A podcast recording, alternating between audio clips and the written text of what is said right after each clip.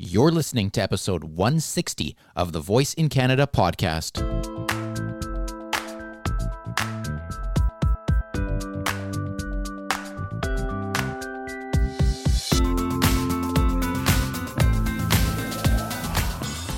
Hey there, I'm Dr. Terry Fisher, one part physician, one part voice enthusiast, one big part Canadian, and one small part of our community, Northern Voice. Together, let's explore how voice technology is transforming our lives north of the border. And let's talk voice.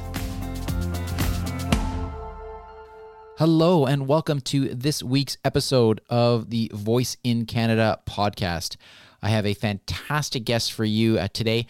One of the uh, people who's actually going to be um, appearing on the Voice Den online reality show, which is happening today, the day that this podcast is being released, which of course is March 24th, 2021.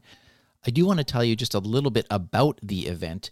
It's known as the Happy Hour of Voice, and we have five voice fluencers join us uh, to answer your questions. You get to come on, uh, sit on the hot, spe- hot seat, so to speak, if you'd like. You don't have to, and get a chance to have some of your questions answered. The show is also sponsored by Amazon Alexa and Google Assistant. And I'm so thankful to both of these companies for their generous sponsorship. Uh, the event is entirely free to you. So thank you to both of those tremendous companies. You simply go to thevoiceden.com and you can reserve your seat there. And I hope I will see you later on today. One of the voice fluencers is actually the special guest for today's podcast, and that is Rana Gujral, the CEO of Behavioral Signals. And he and his company are doing very incredible, very interesting work in the area of behavioral detection in the sound of our voice and how that can be used uh, for businesses um, to help guide the interactions with customers, with clients in a more efficient manner. So, uh, I am joined by my co host, Ian Utile. This is a recording of the Voice Fluencer Show. And without any further ado, let's get right to the interview. Here we are, gentlemen. How are you doing, Rana? Doing fantastic, Terry. Thanks for having me here. It's a pleasure. Hey, Ian, good to see you. It's good to be here. Happy Wednesday, everybody. Happy All Wednesday. right. Happy Wednesday. Happy Wednesday. One week away from the um, from the Voice Den. Super excited to have you as part of that, uh, Rana. Uh, we'd love to learn a little bit about Likewise. you today. Awesome. It's going to be a lot of fun. I know. I know. Um, Rana, why don't we just start off with a little bit of an introduction for those that don't know who you are? Can you give us a little bit of uh, your background and what your what your story is? My story. Wow. Um, my story has been around sort of tinkering with product and technologies, and uh, later on, that tinkering sort of uh, you know I guess graduated into tinkering with companies. Um, so I've been like, you know, I've been building, I've been building products, uh, and I've had this uh, amazing opportunity, uh, opportunities, set of opportunities to so I've been involved in this iconic product journeys. Um, early part of my years were mostly focused on sort of doing that in corporate setups, and I had this amazing opportunity to go build this time and attendance device back in the day at Kronos, which uh, was a mega success. Um, then was uh, part of the, the, the Google TV journey, which was the precursor of the Chrome Stick. Um, had an amazing opportunity to do a private equity back turnaround, which was uh, which was quite an experience. Did a startup that got acquired in 2016, and then most recently with Behavioral Signals, uh, we're building this incredible tech um, that I believe is is the missing piece in taking our conversations to the next level. Um, so we'll talk about that as well. Uh, well, I mean, you just said you said you set yourself up for that question. So let's let's hear a little more about that. Go ahead. We'd love to hear. Yeah, I mean, so I think our core focus right now is uh, in deducing intelligent and actionable insights from the tone of voice. As you know, I mean, human communication is a very complex process, and it depends not only just on the words being spoken, uh, but also how they're expressed. And that's what we focus on. We focus on the how part, and from the how, which is the acoustic cues, intonations, and other interaction signals, we unravel a variety of signals, emotion signals, behavioral signals, and also uh, go as far as sort of you know unraveling intent signals. For example, uh, what action will the participant in my conversation will undertake in the near future? If it's a client, will the client buy or not buy? If it's a if it's someone who has to sort of pay uh, debt or restructure a loan, will they do that or not, et cetera, et cetera. So that's kind of what we do. I mean, we're really sort of you know, building this incredible technology that is focused on the acoustics of the conversation, the pitch and tonal variance, prosody, and uh, and from that we're unraveling a variety of these signals that can then be applied into many industry use cases. Yeah, I love that. I'm, I'm, absolutely fascinated by this area. As, as, as, you know, Rana, we've been in some rooms together on Clubhouse and talking about uh, vocal biomarkers and all that kind of stuff. It's it's an, it's an absolutely fascinating, fascinating area. Um, yeah, I'd love to get Ian in here as well, though, and just uh, I'm sure we'll talk more about that. Um, but Ian, uh, yeah, thoughts, questions for for Rana? It's great to spend time with you, and it's been fun to jump Likewise. on. And we've always heard each other's voice and then see avatars it's definitely different to be face to face. If you see my eyes over here, I'm just sharing our live videos everywhere, but I'm still listening to the conversation. I have a question for you around the future. Yeah. If where are you most comfortable talking about the future? Like if you could choose to talk about um, three months out, six months out, like the end of this year, or if you could choose to talk about the end of this decade, or do you ever fantasize about where conversational AI uh, neural language processing, artificial intelligence could be at for the following generations, like for your grandkids and their grandkids. So when it comes to vision casting for the future, where do you find yourself most comfortable? I mean, I mean, this is a fantastic question. It's the first time someone's asked me that question about it's original. I have to give you that. Uh, it, you know, and I, I feel that um, we have to look a little bit further ahead. We have to, we must, especially kind of kind of where we stand right now in terms of the you know, the technology landscape in general, sort of like you know a global landscape. Um, yeah, I mean, certainly what's happening in the next three months and six months and the next few years is relevant because those are the opportunities uh, you're going to go after. And so, from an entrepreneurial standpoint, even from a technology standpoint, you got to keep an eye on that. Um, but you gotta look a little bit further ahead. You gotta look uh, at least a decade or so out, even much further out from that, because uh, things are changing very, very fast. And uh, in order to really do anything impactful, uh, you gotta have a longer view. And I mean, artificial intelligence and other dynamics around technology, including aspects of conversational AI um, are going to be incredibly impactful and both you know uh, in a positive way but also if not done right there's going to be other potential negative impacts uh, which we have to sort of factor in now and start to build uh, some capabilities to mitigate on on now especially on AI, on the side of ai and so I, I feel I feel that uh, that's what we need to do, and especially you know, look, I mean, folks like yourself, I mean, who are influencers or technologists, and also you know other entrepreneurs who are building out these companies. And Terry, who's like you know from the med- medicine space, uh, as a physician, you it's it's our responsibility to uh, sort of lead out and sort of uh, pr- sort of provide a view of sort of like where things are going to be at. And uh, and if you look at, by the way, if you look at the last decade, um, how fast that that went by. And uh, where were we uh, a decade ago in terms of you take like take a handful of these technologies. Let's take NLP and NLU. Uh, let's pick on those two. And uh, where was NLP and NLU in uh, you know 20, 20 uh, you know 10 years ago? And that that will give you a bench of sort of like wow. I mean you know that is amazing progression. And could we have predicted that? As, yes, absolutely, and we did and um, you know even though back in the day the belief system wasn't as strong and i think that is changing i mean aside from it, not just like you know people are sort of looking at it and say yeah i mean those points of inflection that you've talked about we're here and now if you look at the angle and the delta of sort of like you know the curve um, you believe it which is it's pretty sharp and so the next 10 years it's going to be right here and it's it's gonna not feel like 10 years it's gonna be like it just happened right away um, so that, that, that's that's my perspective. Can I ask a follow up question to that? Yeah. So I'll just give you uh, an example, and then you can kind of walk me through your thought process because I, I appreciate your answer. And so this is the scenario that comes to my head, like an ideal scenario. You're sitting down with the entire board, the CEO, the whole, all the chiefs, the whole entire decision making team at one of the top three largest uh, financial institutions in the world. And so here you are, they're all looking at you, you're the expert, in what you're doing with behavioral signals around fintech. And they say, We trust you. We've been watching you. We've been watching behavioral signals. We think that you're our guy. So here's our proposal. We'd like to make a commitment to have you and your team, whether it's your existing team or you bring in outside contractors, we want you to lead this.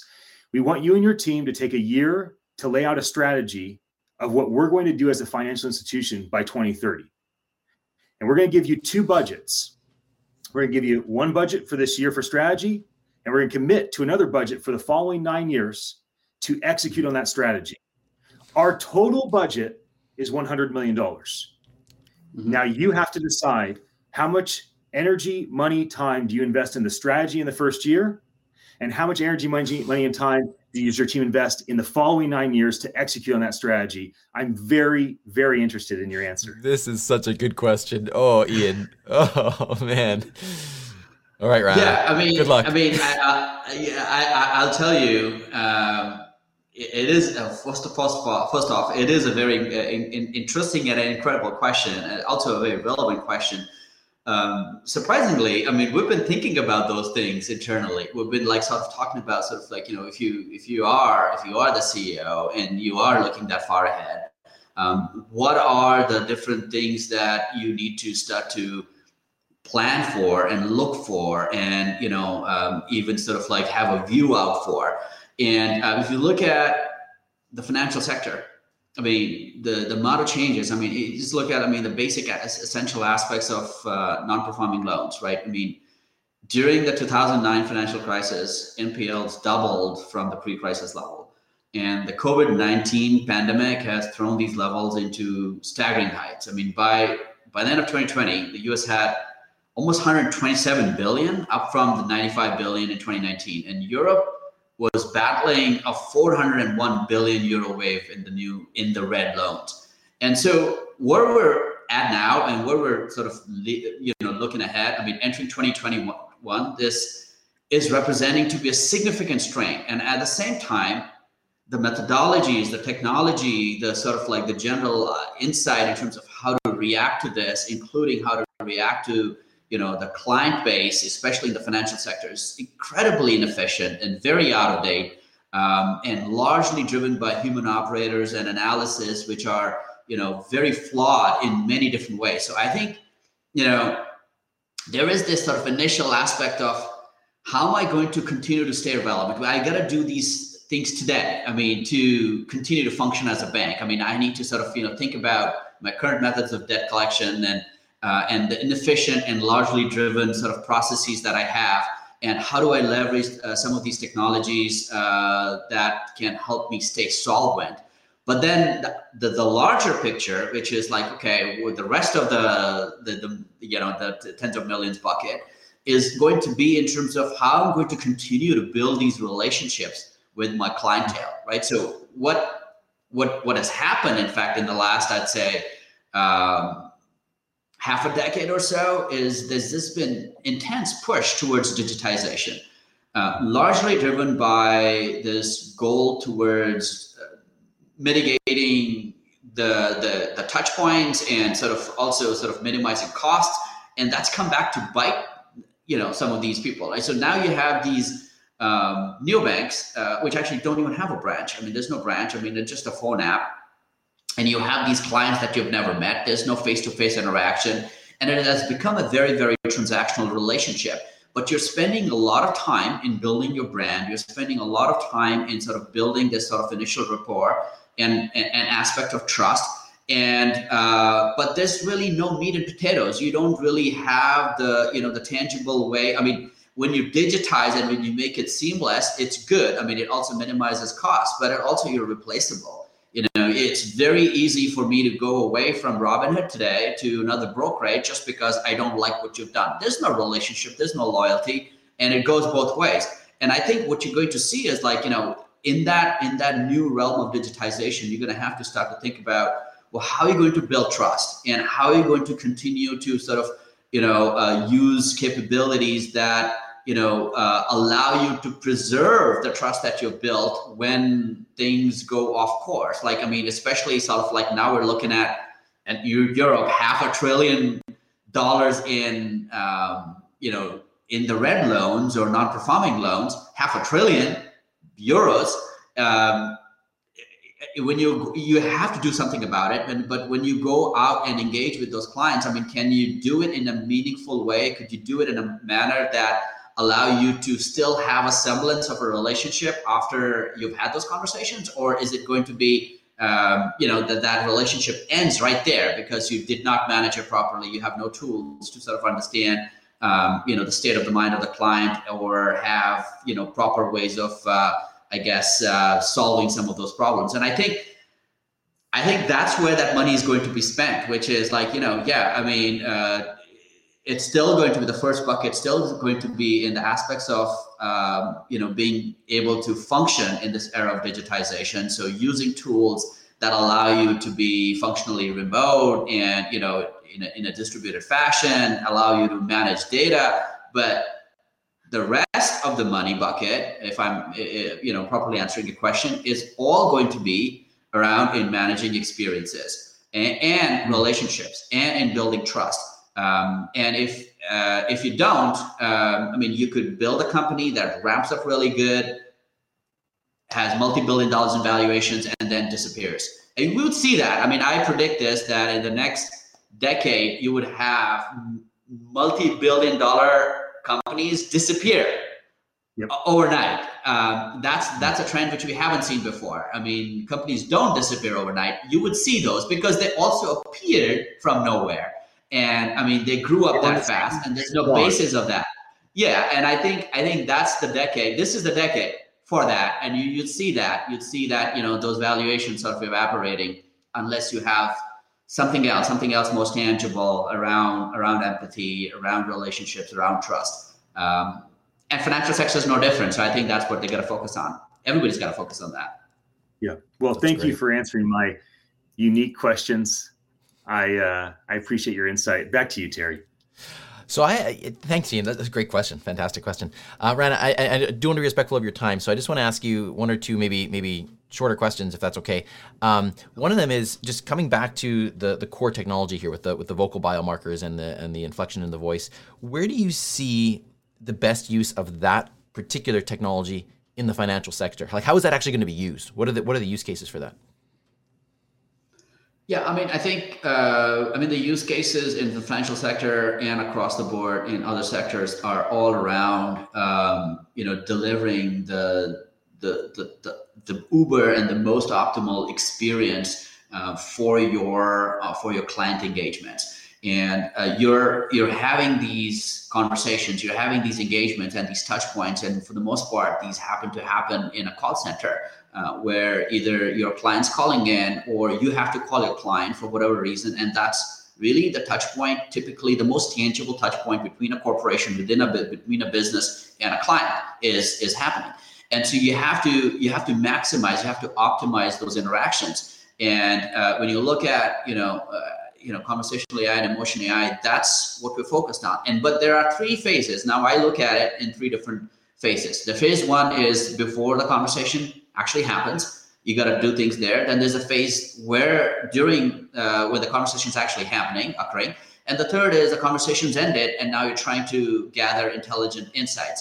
And what you see is that for the most part, the industry focus has been in the third phase, which is conversations ended. Let me understand, uh, you know, how the conversation actually went. And typically, that that has been taking the audio, converting that into text using a speech to text engine, and then parsing the text for meaning. And that has served us well. I mean, I think we've come a long way in most of these conversational AI stacks. And now you're seeing some interesting solutions that are playing in the middle phase, which is, hey, uh, how do I help during a live conversation? Can I guide the agent better? Can I predict some things?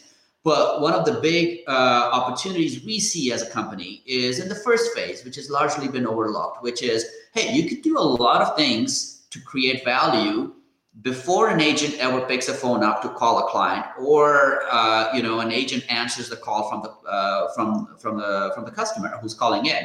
And that's why using intelligent biomarkers to understand conversational rhythms and getting the right people in front of each other right? So you know what we believe is that there are no good clients or bad clients And also, there are no good agents or bad agents, which is a, a, very commonly perceived thing in the industry that there are certain agents that are good, certain that are bad in terms of performance. What we believe is that when you're talking about conversations or any client interaction, they're just good matches and bad matches. That's it. So if you can make more good matches, you're going to get better business results. And we're looking to solve for that by focusing on these biomarkers and creating these conversational bioprints that you can by you know keying off of previous interactions and focus on the acoustics of that of those interactions. And then when you do these efficient uh, ai based matchmaking you see magical business outcomes right? So we're seeing like revenue improvement from between 10 to 15 percent which is staggering um, just by getting the right people in front of each other and so that's uh, that's the opportunity I believe um, is the one I'm most excited about uh, for the financial sector, for the banking industry, um, and specifically for the collection space because that's a complicated space, it, especially when it comes to conversations. Sure, that's great. Well, th- thanks thanks for that. That that sort of gives us a little bit of a concrete framework to see like where you where you're focusing, and that, that's very very helpful. Um, Rana, I, I want to thank you so much for, for being part of this. I'd love to uh, ask you um, one final quick question and then give you an opportunity to share where people can catch up with you. Uh, we're thrilled that you're going to be joining us uh, in the Voice Den next Wednesday. Um, and, you know, some of the attendees are going to have the opportunity to ask you some questions. Um, you know, some of what you've said already today is, is clearly, you know, an area that you're passionate about. But if there were certain questions that you would love people to ask you, what is your sweet spot to speak about? What would that be? Like, what kind of topics would you love to be able to speak on and answer questions about? Yeah, I mean, I I, uh, I have a lot of fun in general talking about um, you know uh, sort of uh, intersects of technology and opportunity landscape, um, specifically related to AI and other deep learning technologies. Uh, I'd love to talk more about that. Uh, I'd also love to talk more about sort of sort of you know the general sort of uh, the, the experience landscape and you know how the conversational AI is uh, having an impact in that landscape. So I'd love to talk about that as well. Um, I mean, I, have had uh, some amazing journeys uh, in terms of sort of uh, uh, building and scaling startups, and uh, so I'd love to talk about that as well. I mean, if there's an you know sort of a more sort of inclination towards entrepreneurship or building companies, love to love to go there as well. All of those things are fun topics for me. Wonderful. Well, thanks. We're so looking forward to that. Rana, um, this has been so great. Uh, can you please uh, take a moment and, and share with the listeners, with the viewers, everybody out there, and all the various social media channels that we're on live right now, and people that will hear the recording, where can they go to connect with you, learn more about what you're doing? Yeah. So, I mean, um, you know, uh, you can reach out to me on a variety of different social media platforms of your of your preference. Um, I mean, uh, LinkedIn works great, uh, or I mean, the easiest is probably go to my web page, ranagujral.com. Um, there's a contact us uh, form. You know, put out why you would like to talk and sort of like how should we interact. And I'll I get an email. I usually always respond uh, if it's actually clear in terms of sort of what the agenda is. Uh, you will hear back from me. I guarantee you that and uh, would, would, would, engage. Um, and I think that's probably the best way. Well, there you go. I hope you enjoyed that interview with Rana and his company, Behavioral Signals. Fascinating work. I am really interested in this whole area of vocal biomarkers and the implications this has, not only for the sector that he's working in, but also, but also for uh, for healthcare. So, uh, with that, uh, please check out the uh, podcast show notes. You can find that on the voiceincanada.ca uh, website. And again, a quick reminder you are more than welcome to join us thevoiceden.com for the event uh, today, March 24th at 5 p.m. Pacific. Again, it is uh, no charge due to the generous sponsorship of Amazon Alexa and Google Assistant. Our five voice influencers are Rana, who you just heard lots about, Greg Bulmash, who is a solutions architect for Amazon Alexa. We also have Brooke Hawkins joining us, who is a conversation designer at MyPlanet. We have Anna McKenzie, who is the enterprise solutions engineer at VoiceFlow. And last but certainly not least, we have Jeremiah Owyang, who is a tech analyst in the uh, voice space currently, although he has a big history of being an analyst in all different areas of tech. And currently, he is really following the social audio uh, space very, very closely. So we have a wonderful lineup of speakers. I hope you'll join us. And again, you get to ask your questions. Just go to thevoiceden.com So we will see you there on Wednesday. I will be giving uh, a couple of hints to a very, very special event that is coming up subsequent to that. It'll be a first for the voice community.